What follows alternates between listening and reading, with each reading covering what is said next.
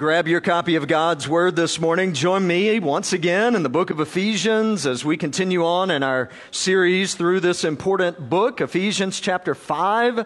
Beginning in verse 22, walking through verse 33 this morning is where we will spend our time together. Ephesians chapter 5, verse 22 through 33, a message entitled Marriage, a Gospel Billboard. On our 15th wedding anniversary, we, my wife and I, were able to go and celebrate in New York City. And I don't know if you've ever been there. Maybe you've seen pictures of what it looks like in Times Square. But it is a sensory overload. There are digital billboards all over the place that are doing everything they can to grab your attention so that you would look and buy whatever they're offering, take part in whatever they're proclaiming, whatever it looks like. They want you to buy into what's going on. In fact, as you drive down the interstate, you will see billboards all over the place that are advertising certain things. And this morning, here's my question for you and what we're going to talk about as we look at what God's Word has to say about marriage. Here's the question What would your marriage billboard look like? What would it say to the world outside? If you are a married couple here this morning, what would your billboard look like? What would it say? Some of you are absolutely terrified right now. You're thinking of all the Sundays I could have skipped. I didn't do this one, right? I want you to know that as we walk through the text this morning, as we look at what God's Word has to say about marriage, you may at times not like what God's Word has to say. You may at times not like what I have to say.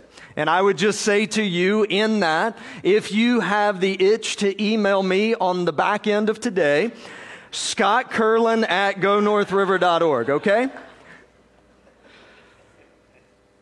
No, church, on a more serious note, I want you to hear my heart here.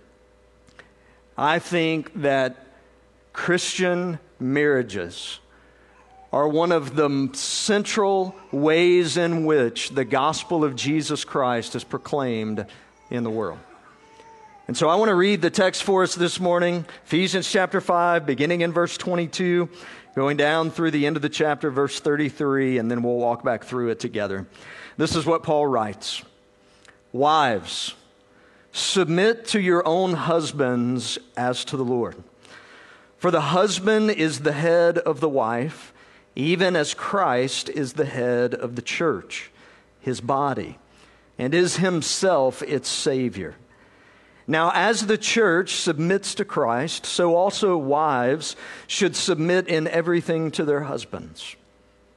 Husbands, love your wives as Christ loved the church and gave himself up for her, that he might sanctify her having cleansed her by the washing of water with the word, so that he might present the church to himself in splendor, without spot or wrinkle or any such thing, that she might be holy and without blemish. In the same way, husbands should love their wives as their own bodies. He who loves his wife loves himself. For no one ever hated his own flesh but nourishes and cherishes it, just as Christ does the church, because we are members of his body. Therefore, a man shall leave his father and mother and hold fast to his wife, and the two shall become one flesh. This mystery is profound, and I am saying that it refers to Christ and the church. However, let each one of you love his wife as himself, and let the wife see that she respects her husband. Father, we ask this morning that you would open our eyes that we would be able to see, that you would open our ears that we would be able to hear, and that you would open our hearts and our minds that we would be ready to respond to your word and to your spirit. We ask all of this in Jesus' name. And everyone said, Amen. As we dive into the text this morning, you know, I told Pastor Scott when I got started that I was going to preach a pre sermon to the sermon. All right? So, you with me this morning, church? Pre sermon to the sermon. I just want to lay out for you as we are diving into Ephesians chapter 5, as Paul just dives headlong into talking about marriage. I want us to understand at the beginning this important truth. And it's this if God created the institution of marriage, which he did, in Genesis chapter 1 and Genesis chapter 2, it lays out for us that God created the institution of marriage. Then two things have to be true about that. One, God has the absolute right to define what marriage is. And number two, God has the absolute right to direct us how we are to live within that institution of marriage. All right. Some of you are like, man, you just hit it hard, Pastor. And here's the reason why because there is a ton of confusion right now about this issue.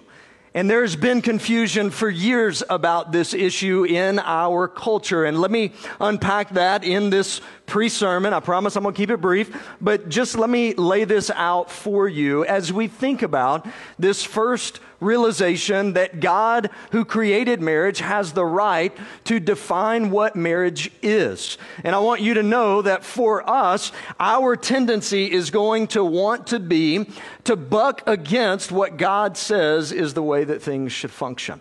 And so, as we look at that, when we talk about the definition of marriage, what God lays out for us in Genesis chapter 1, Genesis chapter 2, what's reaffirmed by Jesus when he's asked about the issue of marriage, what's affirmed here by Paul as he's writing about marriage, is that the institution of marriage, as God created it and ordained it, is to be a lifelong covenant relationship between one man and one woman. That is God's intent and design for marriage. Now, here's what we need to recognize and understand that marriage as an institution is under attack, and it has been under attack for years and years and years.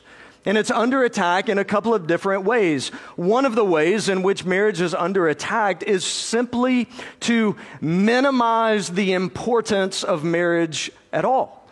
Marriage is not really that big of a deal. In fact, you can live together and you can enjoy the benefits of a married life and not have to make a commitment to one another in that institution before God. Our culture has said that. Our culture has also said that marriage is disposable. It's primarily about your happiness and my happiness. And if I'm not happy, then I can hit the eject button and I can leave. And I want you to know that that's not God's intent for marriage.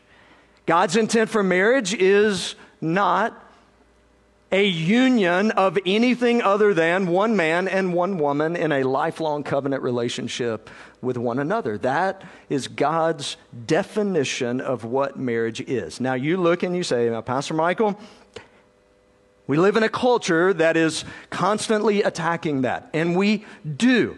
And here's what I want to challenge you and challenge myself with that in as much boldness and confidence that this is what God's word says, we should remain firm as a church, as believers, on what God's word teaches, and we should do it with kindness.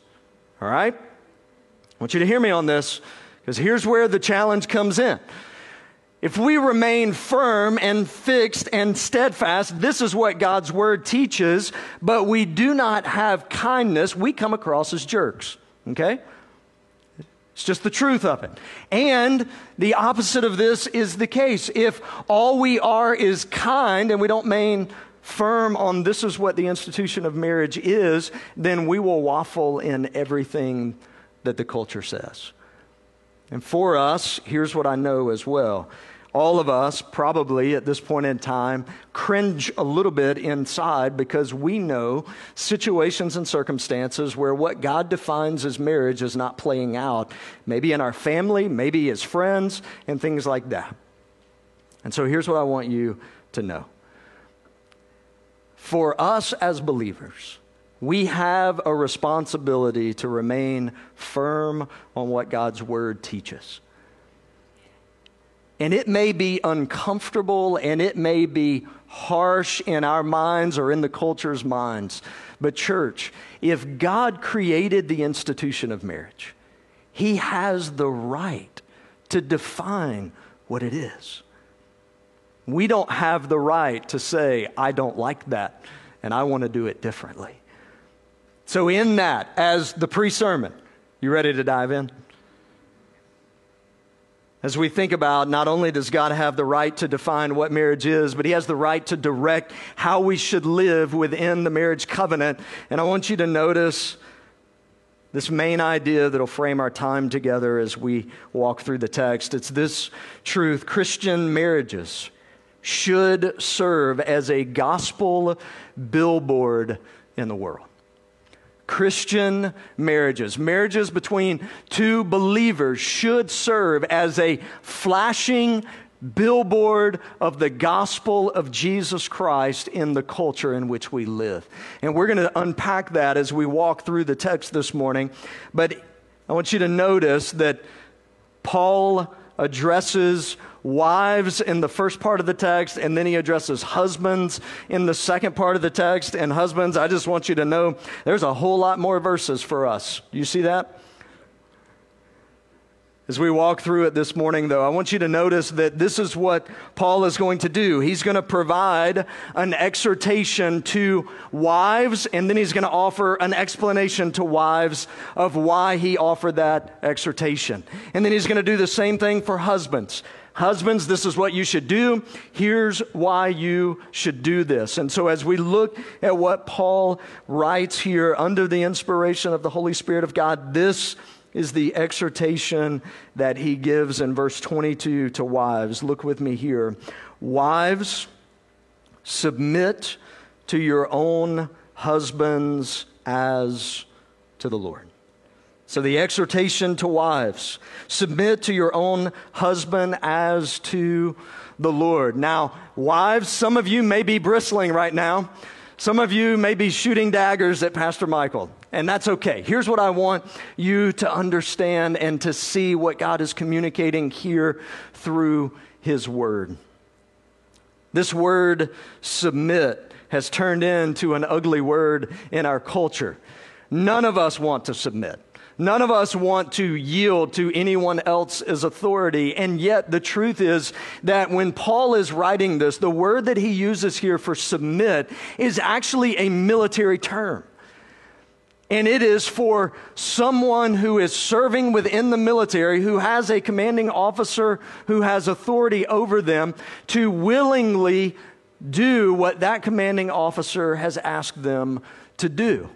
And so, as we look here, what we have to recognize and understand is that for marriage, for what God has instituted as a covenant relationship between one man and one woman, that here there is roles that we take part in in marriage.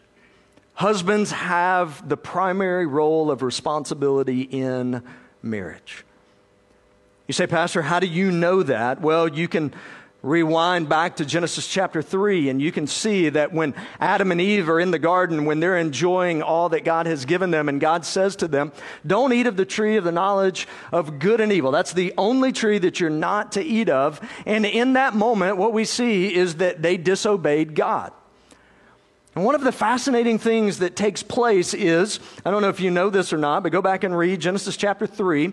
Adam doesn't lead the way in partaking of the fruit from the tree of the knowledge of good and evil. Eve leads the way in that. Now, do not elbow your spouse here, okay?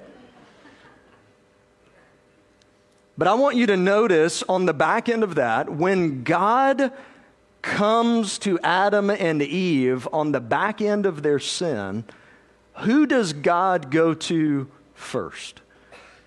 He goes to Adam. Why would God go to Adam if Eve was the one who sinned first, right? And there's a reason behind that. It's because God held Adam responsible for he and his wife's sin in this moment. That Adam, instead of leading his wife in a better way, instead chose not to. And God comes to Adam and said, What did you do? What happened? So, in this, when we look at this term, wives submit to your own husbands as to the Lord, this word is used in a couple of different contexts throughout the scriptures. One, it's used in the context of Christ and the church. And it says that the church is to submit itself to Christ. It also says that Jesus, in coming to this earth, submitted himself to the will of his Father. This is not a dirty word, it's not an ugly word. In fact, it is a beautiful word that's played out here. Wives, submit to your own husbands. Now, even as we think about that word submit, I want you to notice that what this is not is a minimization of the dignity or the worth of the wife. I want you to hear me in this. In no way is Paul, through the inspiration of the Lord, saying, Wives, you are second class citizens. You don't measure up to how great and magnificent your husband is. Laugh, laugh, right? You're beneath them. You are not as good as them. It's not at all what this is talking about. And I also want you to know that this is in no way a license for abuse to take place. I want you to hear me in this. In no way, husbands, should you verbally, physically abuse your wife. That is not at all what Paul is saying here. He is not giving a license for that to take place in any way. In fact, if you're in a situation where you are unsafe, my encouragement to you is to get out of that situation as a wife. I want you to notice, Paul says, Wives, submit to your own husbands as to the Lord. And he gives here an explanation in verse 23 for the husband is the head of the wife, even as Christ is the head of the church, his body, as is himself its Savior. Now, think about the picture that Paul is drawing here. Paul is saying to wives, submit to your husbands. And he says here, the husband is the head or bears responsibility for the wife, for the family. Husbands, it's your role, it's your responsibility to lead your families well. And here he says, the husband is the head of the wife. And notice the comparison here. Even as Christ is the head of the church. Now, think about that. The reason that I said earlier that marriage is a billboard of the gospel of Jesus Christ is beginning to come on full display here. That the marriage relationship, husband and wives, is to be lived out in the same way that the relationship is lived out between Christ and his church. And so the admonition to wives here is in the same way that the church willingly submits to its Savior, willingly submits to Jesus, you wives submit to your husbands in that way. Allow your husbands to lead in that way. One of the curses that the Lord pronounces in Genesis chapter 3 regarding the wife is for Eve that her desire is going to be for her husband's role and responsibility. It's one of the curses of sin in the world. In Genesis chapter 3, beginning in verse 15, as you walk through that, you see that played out. And that's what Paul is addressing here. That for the Christian couple, for the wife, her responsibility is to yield to the leadership of her husband in the same way that the church yields to the leadership of Christ. Verse 24 Now, as the church submits to Christ, so also wives should submit in everything to their husbands. Wives, I want to talk to you for just a second. And at the end of messages like this, Janie, my wife, always says, Do you feel a little awkward there? Sometimes it's tough because here's the thing. What you don't know that I know is a lot of things that are transpiring right now in marriages in our church family. And I know that there are some of you who are absolutely struggling right now in your marriage. There are some of you who are sitting out here right now who are praying to God right now God, would this be the moment that things change for us? And I want to encourage you, Christian wife, don't give up hope. Don't give up hope. Don't look and say, This can't happen in my life. I would love for this to transpire. I would love for a marriage to be marked by Christ's relationship with the church. I would desire that. I want to encourage you. Don't lose heart. As we look at this, what we realize is that this passage is built on the truth of our identity in Jesus Christ. None of us, in our own strength and in our own ability, apart from God's work within us to transform us, can accomplish what Paul lays out here. We are desperately in need of God at work in our hearts and in our lives. And maybe you're here this morning and you're a wife and you say, Pastor, what's the answer here? And let me just begin at this point. Do you have a relationship with Jesus Christ? Because if you are walking through a difficult season in your marriage right now, I can assure you, you desperately need Jesus. He is the only one that will sustain you and strengthen you as you walk through this, enable you to live out what God's word gives us here. Beginning in verse 25, I want you to notice this exhortation to husbands. Husbands, love your wives. Now, wouldn't it be nice if it just stopped there? How are you to love your wife? Where's the bar set? As Christ loved the church Amen or ouch? Husbands, right?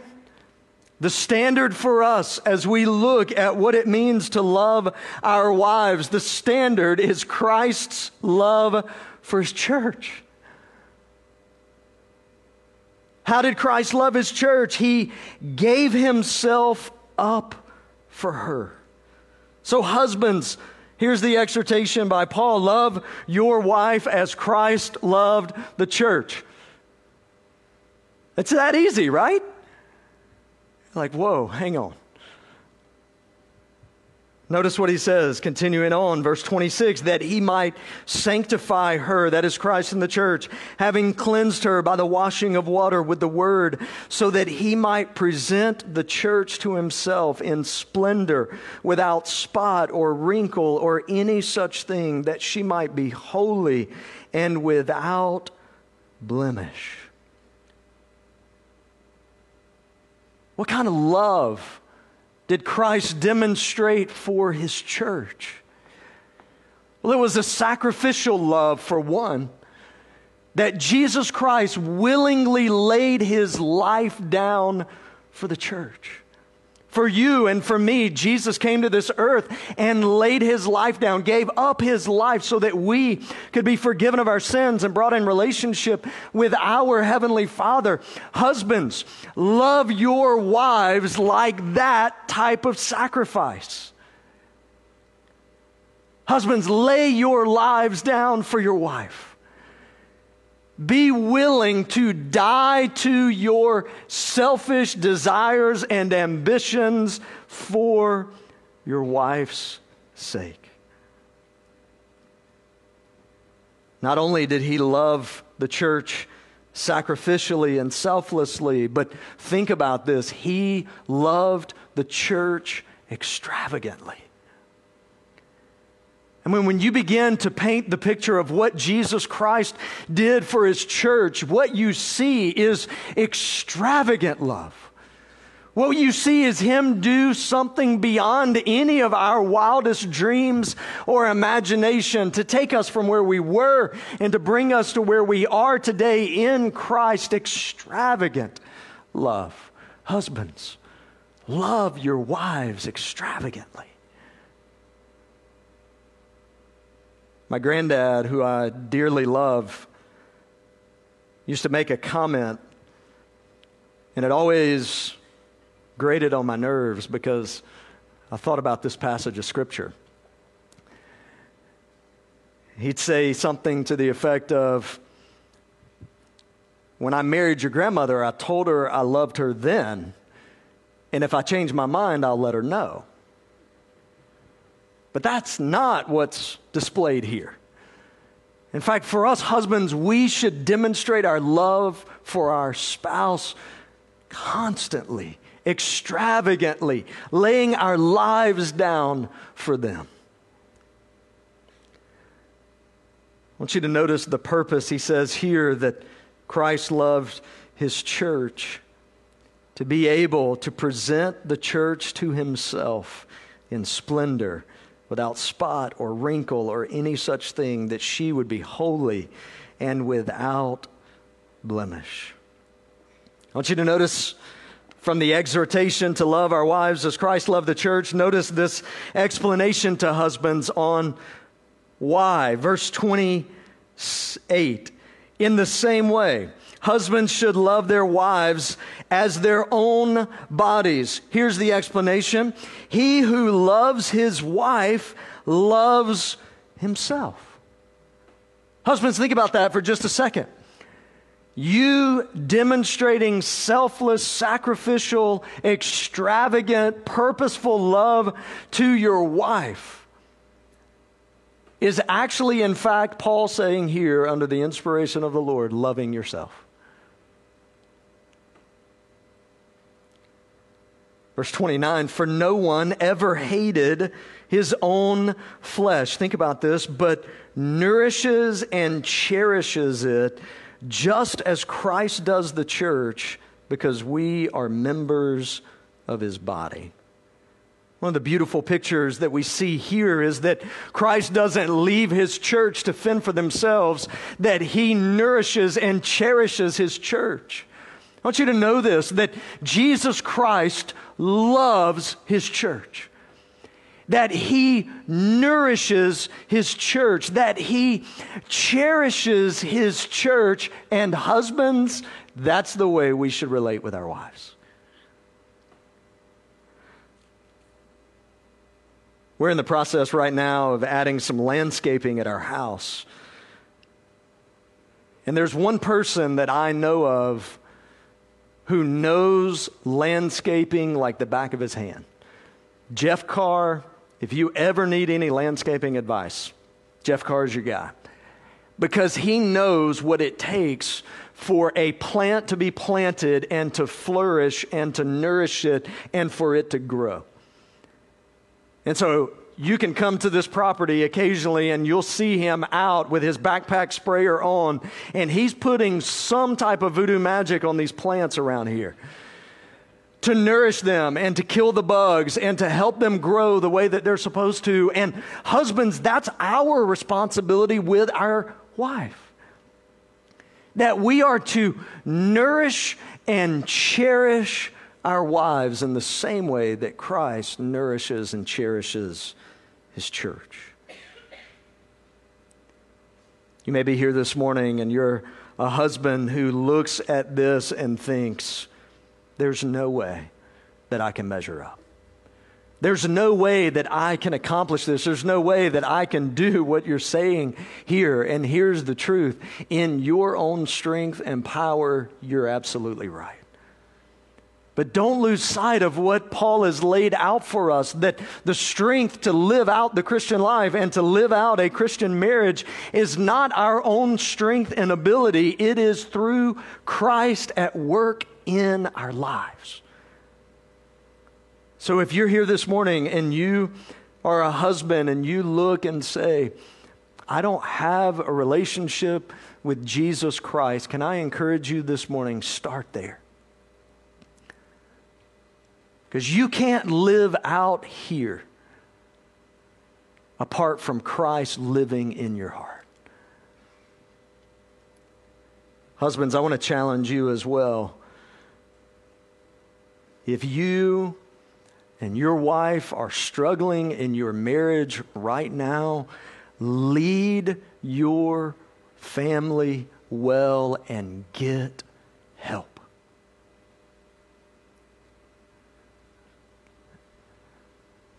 Get counseling from a Christian counselor who's going to lay out for you the truth of the gospel of Jesus Christ and help what we see here come to play out in your life. Don't just throw it away. Don't walk away from a marriage because you think there is no hope. I want you to hear me this morning. There is absolutely hope for your marriage men, husbands, lead the way in getting that help.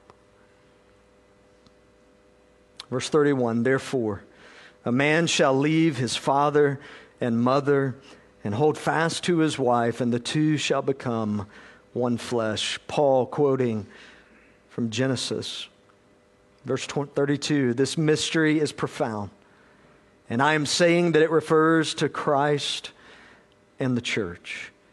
However, let each one of you love his wife as himself, and let the wife see that she respects her husband.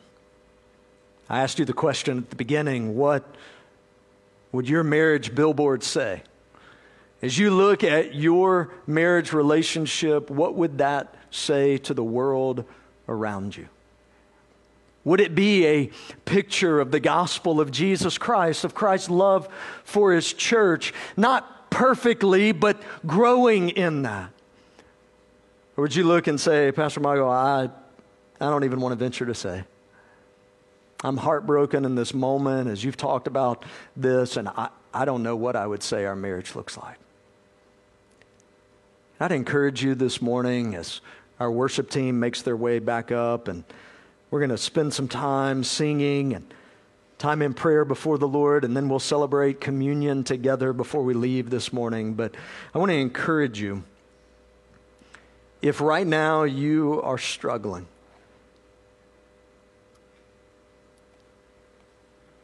Maybe the step, wife or husband, that you need to take is to trust Jesus Christ as your Savior.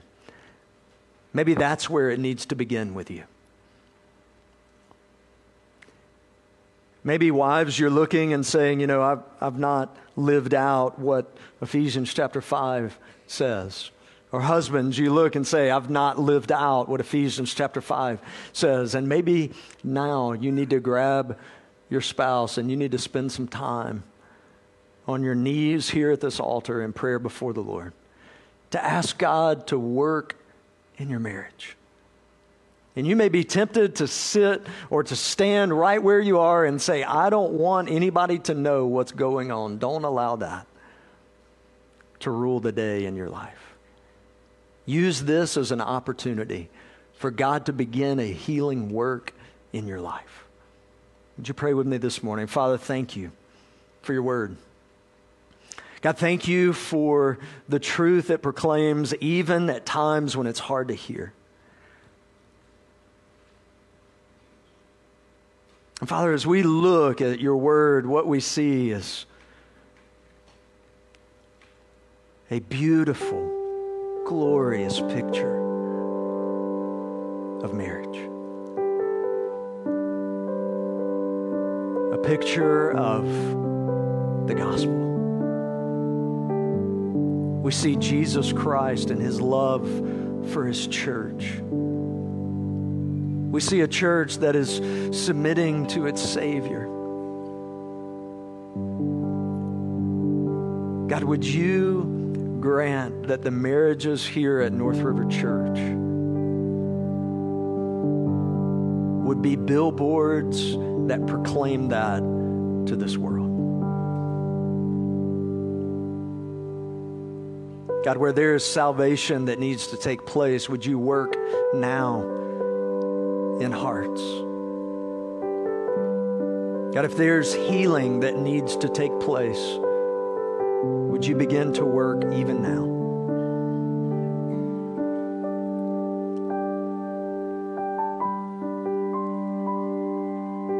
Father, use this time to strengthen us to strengthen our marriages. We ask that in Jesus' name. Amen. I want to ask you, if you would, to stand. We'll have an opportunity to sing. I want to encourage you not to head out. Maybe you need to come down to this altar and spend some time in prayer. I'll be down front here for a little bit. Maybe you need to grab your spouse's hand and you need to come down. I want to encourage you to respond to the Lord this morning.